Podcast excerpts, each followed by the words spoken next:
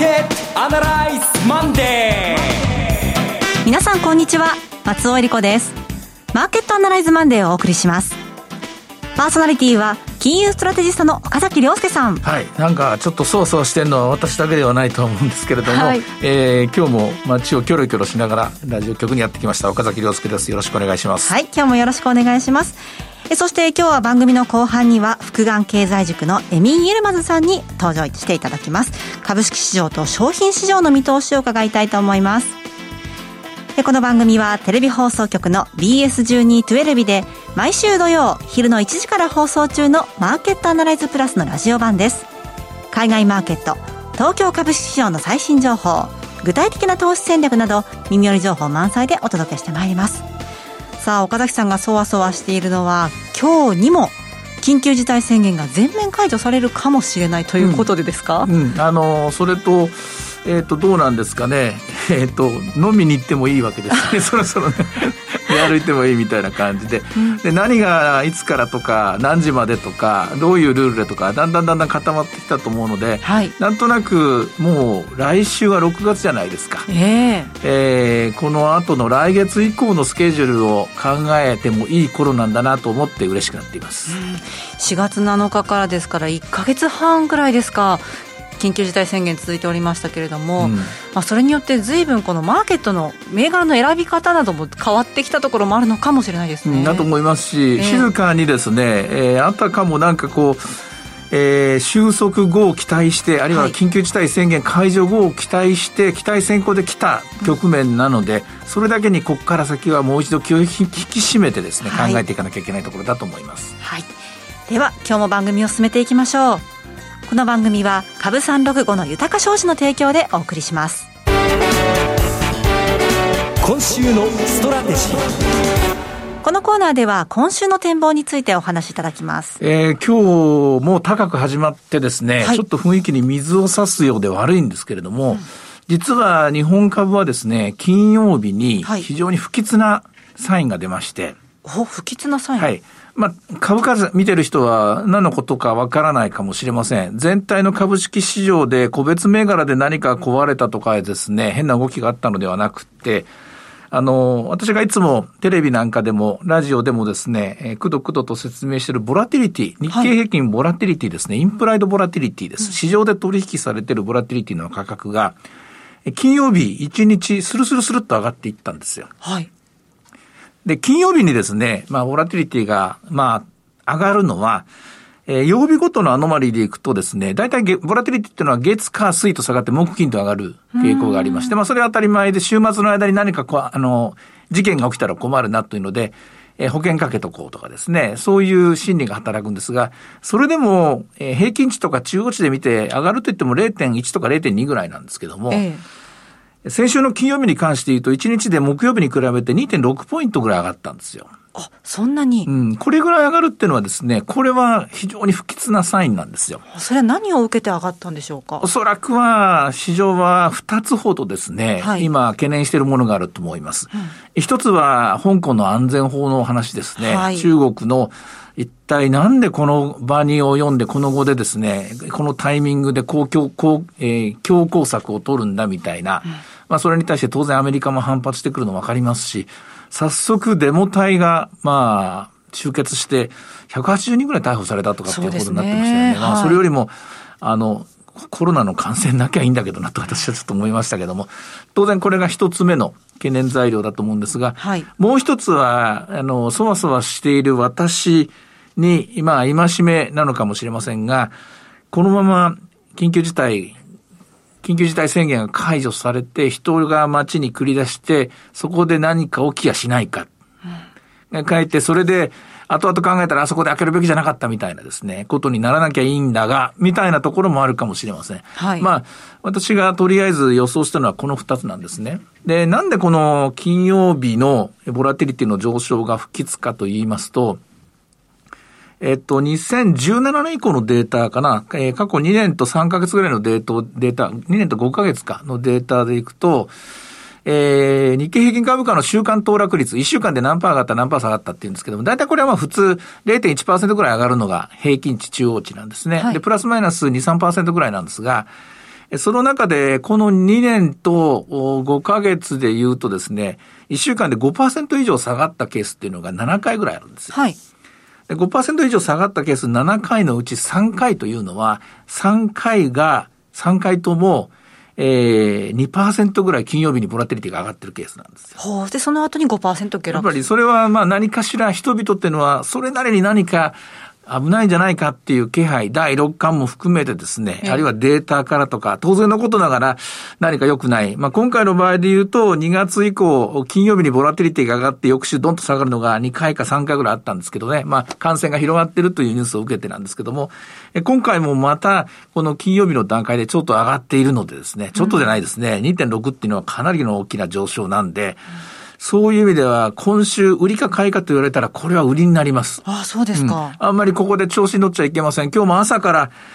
まあ、全銘柄上がってますが、全業種上がってますが、みんな景気のいいこと言ってますけども、こういう時っていうのはやっぱり、ちょっと、待てよと思わなきゃいけないと。うん、うん、確かに、日本勢にとってみれば、これは緊急事態宣言解除っていうのは嬉しいことなんだけども、はい、それとこれとは別だろうと。株式市場は、そんなことはもうとっくの塔に織り込んでいるし、今考えなきゃいけない、つまりフロントガラスの向こうに見える景色は何なのか、香港、中国の話はどうなのか、あるいは戻ったところでどこがどれだけ戻るのかとか、冷静に考えているかとか、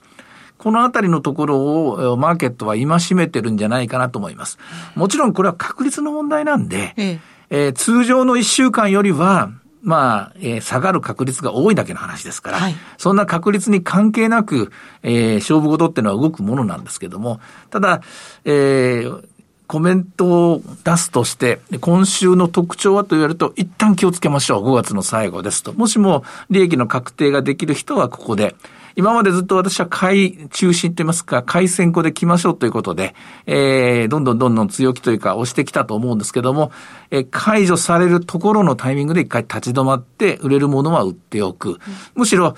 今日の朝一番みたいな、あんな300円も上がるみたいな展開だと逆に売りから入った方が今週は面白いかもしれないなと、そんなふうに考えています。そのビックス指数から見る。あ、日経 VI ですね、これは。はい。はい、そっちから見る、あの、ちょっと危ないぞっていうシグナルというのは、1週間くらい有効と見て、うん、あ、これは1週間くらいの話です。まあ、翌週は翌週また違う展開になってきますし、はい、ただこれがまた連続して、今週は今週でまた金曜日に上がってくると。うんこうなってくると、何か根っこでですね、はい、えー、炎症を起こしてると言いますか、根っこでまだ、えー、産んでるところがあると。いうふうに考えた方がいいと思いますね。あの、まだ、なん、なんといっても油断できないところですからね、そうですね。うん、あの、もしね、コロナのニュースがなかったら、香港のニュースがトップニュースに来るだろうとも思うんですけれども、そうですね。うん、あの、今回のこの香港の動きっていうのは、どの程度考慮に入れといた方がいいんでしょうか？今のところは、本当に今のところですよ。もうひょっとしたら数時間後に変わるかもしれませんが、まだ全人代でそういうことを決めるからという予定だけの話なんで、はい、ただ内容があまりにもですね、ショッキングというか、えとにかくまあ、中国の政治体制をですね、えー、壊すようなことがあったら、何でもいいからしょっぴょくぞ、みたいなですね、うん、ちょっとこう、あまりにも、えー、強権発動的なニュースなもんですから、当然アメリカはすかさず、えー、ポンペオさんなんかは、あ対立する反対意見を言ってきましたよね。ただまあ構図的には、アメリカはアメリカで中国に対する強硬姿勢っていうのを、えー、2度3度、3度4度かもしれませんね。例の上場企業に関するディスクロージャーをより強化する。まあ前から決めてたことです。うん、それからファーウェイの CFO、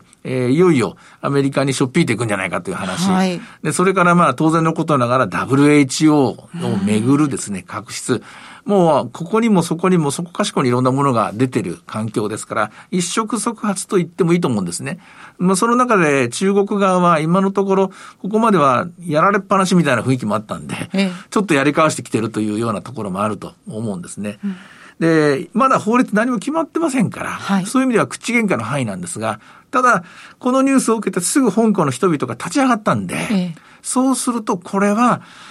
何かしら次の手が打たれる可能性もあるので、ここは要注意だと思いますね。それから週末少し気になったんですけれども、アルゼンチン。うん、はい、あの、デフォルトの話。はい、これはね、あの、中、えっと、アルゼンチンのデフォルトは歴史的に何回目だったかな ?9 回目かもしれませんけどね。あの、もともとこれも、あの、一番格付けの低いものというので、である程度分かっていたので、うん、それでかつてのようなですね、まあ混乱にはなっていないというところだと思います。はいただ問題はお隣のブラジルの感染者の数であるとか、はいえ中南米の方が今経済がほとんど止まっている止まってるとは言えないな。えー、っと、2割、3割減ぐらいなんですかね。えー、相当落ち込んできてるので、えー、今我々はアメリカの方だけを向いて、アメリカの経済がいつ正常に戻るのかというふうにいうところに焦点を当ててるんですが、新興国の方っていうのがどうしてもカバーができてないんですよね。そうですね。こちらの方がちょっと懸念される。まあこれもでも、日本は日本で、日本のコロナの話が最優先されるんでですね、どうしても後手に回っています。正直、私もカバーしきれてないところはあります。特に資源などね、関わる国も多いでしょうから。今のところその資源が、え経済が、はい、えー、弱ってる、止まっているので、ガソリンの消費量が少ないとか、うん、えー、あるいは鉄鉱石の消費量が少ないとか、という前提で今見てるんですけども、はい、しかし一方で銅の価格なんかはもう十分上がり始めてるんですね。ということは、これがですね、今、インフレにはならなくて、むしろデフレが心配だ。という前提で経済を見てるんですけれども、ものを考えてるんですが、はい、ひょっとしてですね、外生変数が歪んで、つまり、え銅の産出量が著しく落ちるとか、原油の産出量が、鉄鉱石の産出量が、資源全般が、供給がストップされるということになると、せっかく経済が回復しても、ボトルネックが起きてですね、前に進まなくなってしまいます。これは、えー、見落とせないリスク要因だと思います。見ておく必要ありますね。はい。まあ、日本も今日解除されて、で、欧米の各国も、あの、少しずつ経済再開というところもあるようですけれども、うん、これは株式市場は素直に交換していくんでしょうか？はい。えっと、素直にこれは交換していいです。はい。えー、いいんですが、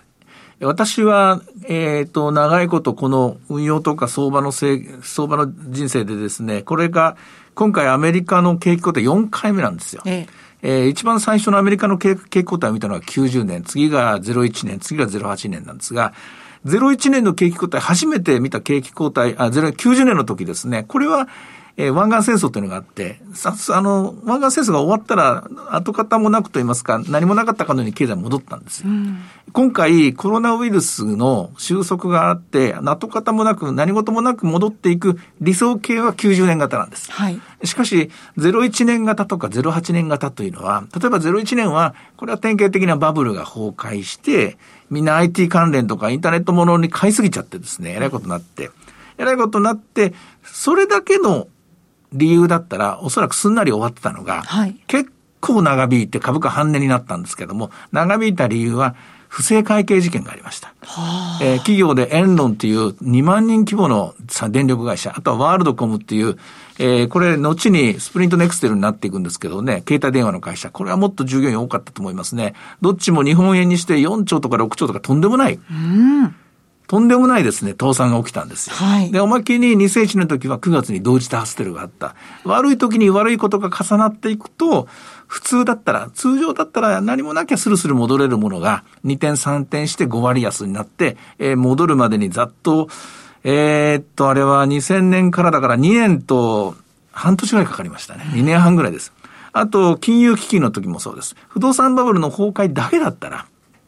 もうちょっと早く終わったんですが、不動産バブルの崩壊がですね、まあやがてリーマンに破綻につながったり、あれは64兆円ですからね。あるいはアメリカのファニー・メイ・フレディ・マックっていう住宅金融公庫が破綻しかけたり、これアメリカ政府が救うんですけどもね。その前に、えー、ヘッジファンドがいくつも、えー、凍結したりとか、もっと言うとベアスターンズという会社が救済されたりとか、やがて、まあ、金融危機になってもどうしようもなくなっていくんですけども、こんな風に最初に起きた危機だけで、それが集結すればすんなりと戻れるんですけども、最初に起きた危機が二次災害、三次災害、四次災害と入っていくと株価は5割安、6割安になっちゃうんですね。これ今のところですね、まだ株価の下落、これは一時の新型コロナウイルス、新型肺炎ですね、これのせいだけ、これによる経済停滞停滞だけで一応35%の下落になってるんですけども、はい、これが二次災害って言いますかね、関係ないところで、例えばこの香港かもしれないし、関係ないところで、例えばどっかの大型倒産とかですね、あるいはどっかの地政学上のリスクとか、テロとか、こういうのに絡み合ってしまうと、これは複雑になります。今はそうならないことを祈るしかないですね。ちょっと用心しておいた方がいいとそれは用心、まあ、まだ、えー、全力で大丈夫だっていうですね、はい、青空ですっていう感じにはならないですね。うん、ちなみに日経平均で言いますと、今週はどれくらいの幅でしょうか？そうですね。えっと、先々週になりますかね、1万9000、えー、500円ぐらいまでいったんでしたかね。あの辺のところは、まあ、それでも今より1000円下がりますからね。結構大きいことは大きいんですけども、うん、あの、先週1週間、瞬間しか2万円割れなかったので、もう2万円大丈夫だとみんな思ってると思うんですが、これは油断ですよ。慢心だと思いますね。えー、やっぱり下げるときは結構大きく下げると思って見ててもらった方がいいと思います。わかりました。では、指標の方を見ていきましょうか。はい、その日経平均株価は、はい、えっ、ー、と、あ、ちょっと松尾さん読んでもらえますかね？そっちで見ますか。今日は294円上げていますね。はい。えっ、ー、と、ボラティリティはですね、今日は、金曜日にドンと上がった後、また今日は1ポイントぐらい下がって、今28.61。そして、えー、株365は600円のスタートで664円まで上がった後518円まで下がって、現在582円。えー、最初のスタートがちょっと高すぎる印象を私は思います。はい、こんなに頑張らなくていいのになというところで来てるので、えー、ちょっと5番、えー、もう香港とか、えー、上海とか空いてるんですけども、こちらの方は今のところ落ち着いてるみたいですね。これは一安心と言えるニュースかもしれません。はい。いろいろ展望していただきました。今週末土曜日には午後1時から放送しますマーケットアナライズプラスもぜひご覧ください。また、Facebook でも随時分析レポートします。以上、今週のストラテジーでした。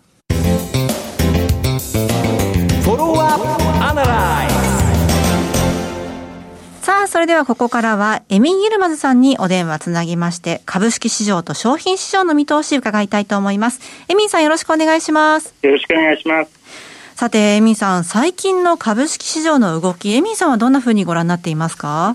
えっ、とですね、まあ私はちょっと実はですね、先週ちょっと決定的なあ出来事があって、ちょっと見方をですね、少し修正しているんですが、はい、まあ、今まではですね、どちらかというとちょっとこのコロナの2番底みたいなのを懸念してたんですが、はい、えー、ちょっとですね先週からはですねこれは強気に転換してまして、はい、えー、まあ、これはあの、まあ、2番底はおそらくないと、えー、もしくはですねもう2番底が浅すぎて気づかなかったというのが正確かもしれませんが、えー、なので私はあ、まあ、コロナによるですね多分この2番底3番底っていうのはもうなくなったというふうに思ってます、うん、その決定的な出来事というのは、それはですねアメリカのですねワクチン報道ですね。はい。でこのワクチン報道が結局モデルナが開発しているワクチンは、まあ、ポジティブな、まあ、結果が出たっていう報道で、まあ、アメリカ株が約1000ドルぐらい上昇したんですが、うん翌日ですねそれが、まあ、実際そうじゃないというふうにですね伝わっても下がらなかったんですね、はい、同じく1000ドル、まあ、下がったのは結局300ドル。それも翌日に戻りましたと。つまりですねこれおそらくですね相場としては上に行くきっかけを探してるんだというふうに思います。うん、えー、なので、まあ、これはですねで2番底っていう、まあ、非常に浅いんですが1回ですね日本が連休中にまあ、あのちょうどゴールデンウィークの前後ですが、まあ、アメリカ株があ、まあ、約1500ドルぐらい調整したので、うん、まあ、おそらくそれが、まあ、2番底だったんじゃないかというふうに私が見てますんで、えー、そうしますとですねこれ多分おそらくもっと上を目指すようなですね展開になるんじゃないかなというふうに思います。はあ、あの2番底懸念、とにかくまあコロナに関しての2番底はなさそうだという話でしたけれども、うん、コロナ以外の要素というのも、エミンさんは考えてらっしゃいますか、うん、あのコロナ以外のです、ね、要素は、やっぱりこれ、米中ですよね、米中のこの今、摩擦が非常にももう一回です、ね、再熱してますし、まあ、これはあの香港のデモが昨日またあのあの久々にですね、うん、大きなデモが起きてますけれども、まあ、これはあのおそらくですねえ米中の摩擦今後も増していきますがただ私はですね、えー、何らかの有事が起きない限りはこれだけで株価が大きく下がる要因にはならないと思ってるんです。なるほど。ことが起きないと動かない、そうですね。ただ有事が起きる可能性もこれはゼロではないのであの、うん。可能性あります。なので今特にですね、まああのまあ日本も中国の船がえー、尖閣諸島にずっと来てるっていう話ありますけれども同じくですね、はい、まあ、南シナ海でも、えー、今、まあ、アメリカのアメリカ海軍の船と中国海軍の船がまあ接近したりいろいろんなことが起きてますんで、まあ、これがこれからですねな何らかの形で有事が発生するっていうのは一つの経理リスクだと思っていただいてそれが起きればショック安的なあの下げっていうのはあるというふうに思います。ただそれ以外でなんかまあ単純に摩擦してるだけで、それが大きな下げ要因になるとは思わないですね。うん、エミさん、岡崎です。こんにちは。はい、こんにちは。あの、全人代のことなんですけれども、中国は GDP 発表しなかったですよね。そうですね。で、それからあと、やはり今回のコロナウイルスの話で、よりまあ衛生的なことに力を入れると。まあ、なんか話のついでに香港の話が来たんですけども、私は思っているほど、そんなに強硬姿勢が出てたというふうな印象でもないんですが、エミさん、今回の中国の動き、どんなふうに見てらっしゃいます？あのおっしゃる通りで、実はですね結構、あのところどころですね、あのまあえー、ちょっと言い方を変えてるんですね。例えば、うん、えー、まあ、あのいわゆる、まあ、海洋、まあ、海洋国家になりますとか、なんか一帯一路的なところをですね、うん、ちょっとこう緩和してるっていうか、うん、言い方を柔らかくしてるんですね。で一方で逆に台湾とかですね今回、例えばその、まあ、台湾いつもまあ平和的な統一って言ってたんですが今回はこの平和っていう、まあ、平和的なそのというフレーズを外したりとか、まあ、香港を、えー、逆に、まあ、あのあ新しい法案で香港締め付けに動いているのでつまり中国としては香港と台湾は譲れないとレッドラインと、うん、でもそれ以外のところ、まあ、いわゆる、まあ、覇権覇権国家としての野望はちょっとこうトーンダウンしてる感じがしました。なるほどね。なるほど。その中国と、中国は台湾と香港だけは、俺たちのまあ言い分を通してくれと、まあ、こういうような印象なわけですね。そうですね。だからここはもううちのレッドラインだと、赤い線でだだと、これはもう譲れませんと、で逆にその、まあ、あの例えば海洋進出します、一帯一路でなんか酒を目指しますみたいなところは、ちょっとトーンダウンしているっていうのはありますね、今回。なるほど、ありがとうございます。うん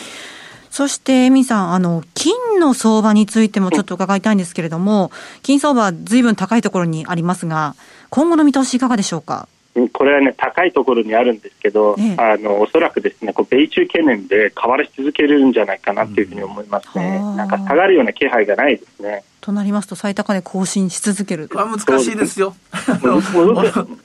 トレーニング的にはすごい難しいですよ。ね。難しい、いやおっしゃる通りよくわかりますよ。だからあのこれから買いに行くっていうのはちょっと気が引けるしあのでも逆に売るっていうのもどうかなっていう、まあ、ニュートラルですかね、だから見方としては。うん、持ってる人はね、もう上手取っても、あの、勝利ゲームみたいなもんですか。ら、余裕しゃくしゃくで臨めばいいし、持ってない人はこれね、困ったことになりましたね。いや、そうなんですよね。おっしゃる通りで、これ、まあ、不思議な話で、またその、まあ、本来であればね、これ、あの、まあ、セーフヘイブンとして、あのまあ、株の代わりに買われるみたいな話なんですけどそうもなってないんですよね、これ、うん、結局ワントレードになってるからね、あの、うん、下がるとき株も金も一緒に下がるし、あの上がるときは株と金と一緒に上がっているので、まあ、やりづらいんではないかというふうに思いますね。難しいです。トレーダーさんにとっては、うん、これはもうみんなねアマチュアもプロも関係なくみんなね難しいと思いますよ、ね、気にはなってるんだけどチャートが高いなって思いながら眺めてるところあと1点だけハンセンはちょっと今日下がってました。さっきあの大丈夫だって言ったのは上海だけでしたね、はい、はい、すいません停止します。エミンさんありがとうございました。どうもありがとうございました。さてマーケットアナライズマンデーはそろそろお別れの時間ですここまでのお話は岡崎亮介とそして松尾恵理子でお送りしました。それでは今日はこの辺で失礼いたします。さようなら。この番組は株三六五の豊か商事の提供でお送りしました。